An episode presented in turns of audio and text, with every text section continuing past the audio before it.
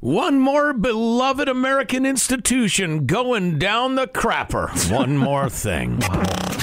Armstrong and Getty. One more thing. You heard me. The crapper. The crapper. Thomas Crapper. Yes. Is that true? Uh, That's Is a, that an urban legend? you're certain it's true. I believe it to be true, yeah. Yeah, it is. Seems like the sort of thing I've looked up repeatedly and they say, hmm, it is true. And then I forget again. you know that Eric Clapton's real name is Eric Clapp, but he got tired of the jokes. So he added on the ton. It's true.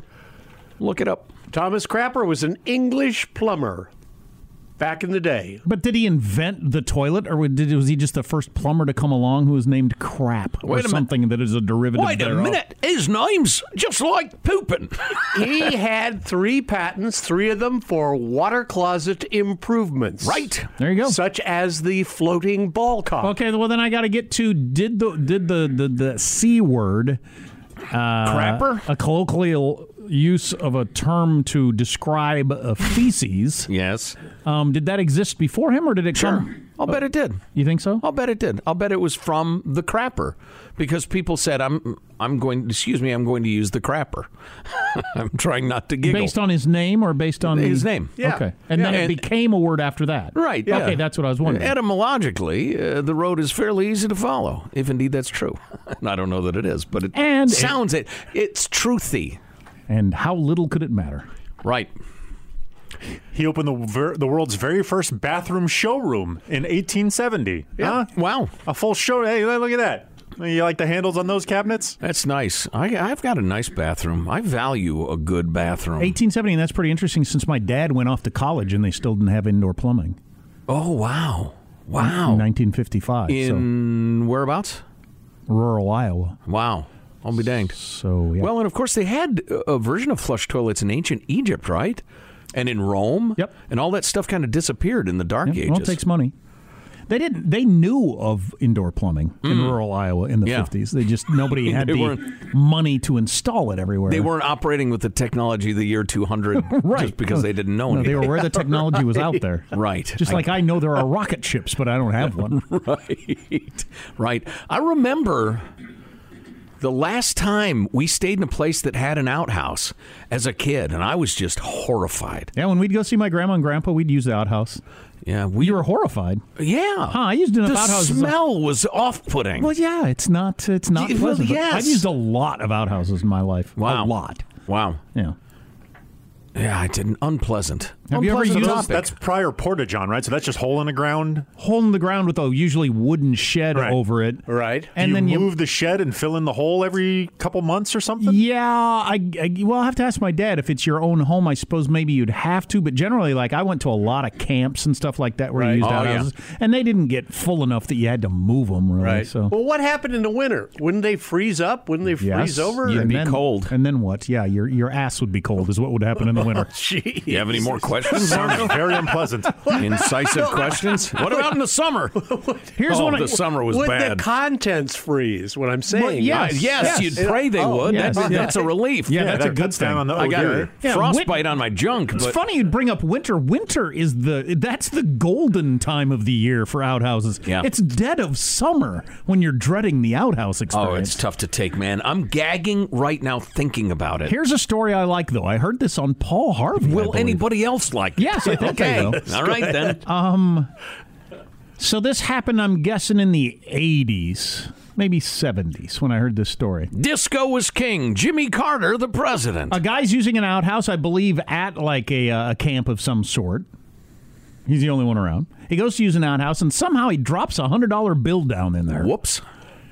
And at that time, any time, depending on your financial cir- circumstance, a hundred dollars is a lot. But at that time, a hundred dollars was really a lot.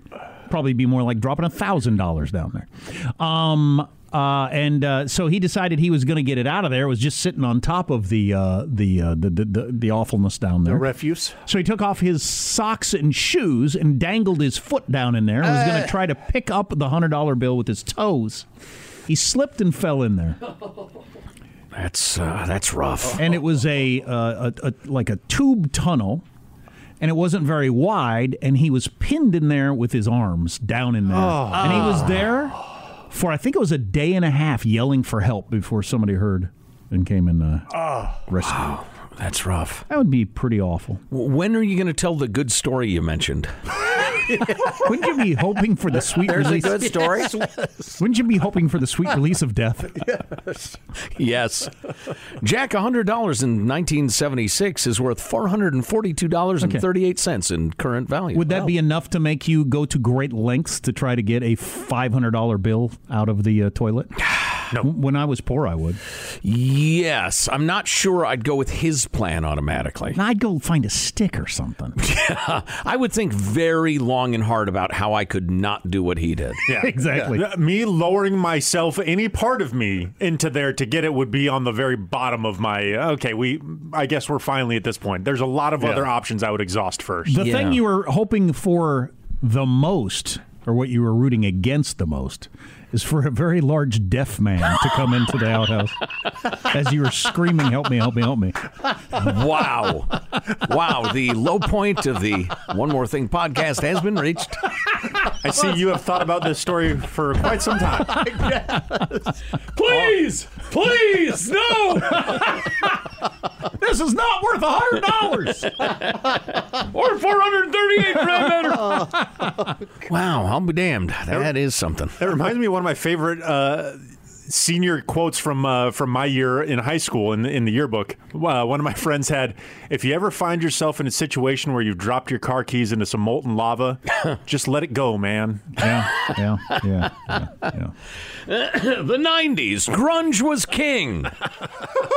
Bush in the White House. H dub. Uh, Clinton. So speaking of alternative pooping uh, locations, uh, this is uh, this is interesting. It's uh, from the San Francisco Chronicle that everybody, including the organizers of Burning Man, are super bummed out at what it's be- become.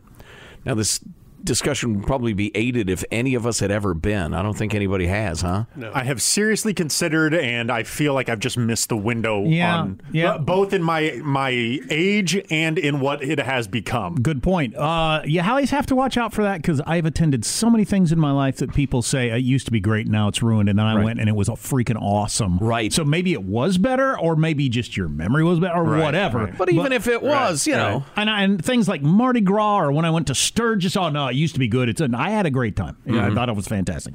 Or you know, just a bunch of different things in my life. Now I could certainly believe that it, it has happened though, as I've heard the stories over the years. Right. It's not a festival, its organizers say, but the proliferating posts from the playa by Instagram influencers advertising products and showing off luxury amenities might suggest otherwise. Um, they are trying to figure out how to keep it from going completely Instagram. Uh, here's an artist. Man was angry, disenchanted by what he called discriminatory gatekeepers who sought only to include hot girls and other young people as part of their camps and art cars. Right. That just broke my heart, he said. How do we get here? Who thinks this is okay on or off the playa? This isn't Burning Man. You're right about uh, both ends of it, though. It's changed, and I've changed. I, even if it hadn't changed, I'm not going to enjoy it at this point in my life. so, if I had gone when I was like 30, it would have been fantastic. I would still, I think, enjoy going, but I would have to go with somebody who knows, who's been there before, and can kind of act as my my Sherpa. And a little historical context as well. Point out, yeah, that used to never happen. You see that over there? Because that would be interesting. But um, let's see. The practice of convenient consumerism is discordant with the pillars of Burning Man. Luxury camps and all inclusive packages, that's what I'd do, obfuscate the event's whole point of self reliance. That's the whole point? I didn't know that. Well, that- it started as this weird kind of very much a hippie commune. Money's not a thing, man. Let's just all kind of get together and experience life together. And now with and you probably had to know somebody to even know it existed. Right, and then it turned into this thing where a lot of tech rich people Right. went there, and they just brought their money with it, and kind of made these new camps and new thing, and it And became it- Right, For and in the instance- beginning, in the beginning, it was barter. You'd trade your art for something that their somebody else tequila was or doing. something. Yeah, their you, tequila. yeah. you haven't been to Burning Man, Marshall? No, I've never been to That's Burning Man. surprising. Nope. Uh, I did know some of the people who started Burning Man when it was on Ocean Beach in San Francisco. They yeah, had you know the big bonfires, and pretty much everybody would get half naked and dance around. But I've Super. never been. Which half? That's the key question. There are Silicon Valley entrepreneurs who hire people to build them air conditioned yurts. There are private companies hiring cooks and assistants known as Sherpas. I'm sorry, a yurt. a yurt. It's like a tent thingy. Oh, okay, okay. Uh, there's a history of planes dropping off the wealthiest event goers right in the desert. And famously, in 2017, Google employees FedEx themselves lobster right next to the playa. This is not what Burning Man is Yeah, supposed to see, be. that wouldn't bother me as much because the purity of her or whatever. But I've also heard and read about, and I don't understand. This is the person I don't understand at all. I don't understand you people. But the people that just felt like there was too much freedom going on, or people doing whatever they want, or Oh, yeah. worried about them, We need those more people, rules. yeah, that that are showing up to have rules or making sure there are no police involved here, making sure they're handling traffic and checking cars. That crowd, Yeah. that's what would bum me out. If there's a rich guy over there, whatever. But the fact that you've decided for others, on behalf of others, to keep them safe, that you need to uh, to get involved, that just drives me crazy. I hate paternalism in all its forms. Oh. Except when there's a father and a child. that sort of paternalism is fine with me. In fact, I think it's it's appropriate. Huh? a lot of paternalism in my house. Yeah, I'll bet there is. Do they rebel against that? They do. You think you're the boss of me? It's like when you hear about uh, people in in Montana or Idaho angry that so many Californians are moving there, Oh. and then want to come up with all these different rules. Well, you left California, I think, because of that sort of stuff, and Mm-hmm. now you show up in a new place and you want to put it here. I don't, I don't know what's going on there. Well, uh, listen, I'm in touch with plenty of Idahoans, um, and uh, many of whom I had the pleasure to meet during my brief sojourn to Boise. Joe Palooza.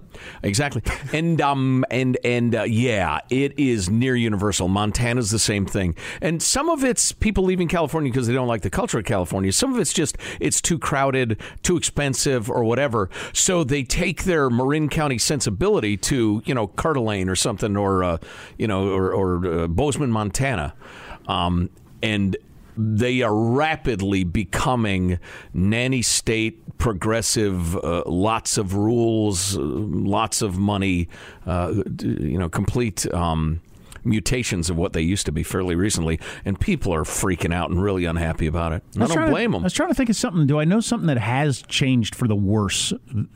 Austin, Austin, Texas was way cooler the first time I was ever there in the early 90s than the last time I was there in the mid 2000s. In what way? uh, it, sm- it felt like a small town because it was. It's like quintupled in size since then. Mm-hmm. And f- the famous Sixth Street was just a long string of tiny bars with local bands, and you didn't pay anything. You just walked around and watched. them God, if you sounds want. like a dream come It true. was so awesome, and it wasn't that crowded. And you threw money in the bucket when they sent it around for tips if you liked the band, and it was just fantastic. And now it's it's giant clubs and cover charges and acts from around the world trying to make it big. Just just completely different feel. So crowded you can't move. Right, like Napa Valley. Yeah, exactly. Napa would be a good example. Nobody would claim Napa. Oh, anybody that says Napa's not cool anymore, you need to go. No, no, don't go to Napa. You don't want to go to Napa. You can buy the wine, but yeah, I wouldn't. I wouldn't. No, absolutely perfect example. It's the So- Disneyland of wine. sometimes things do get ruined Yeah. by becoming too big or popular. Yeah, we haven't had that problem. No, luckily we're still small, Still a cult band. Oh, accessible.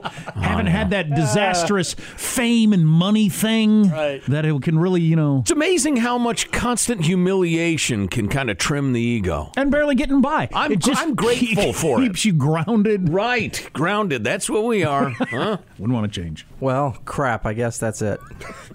Awesome. nice recall.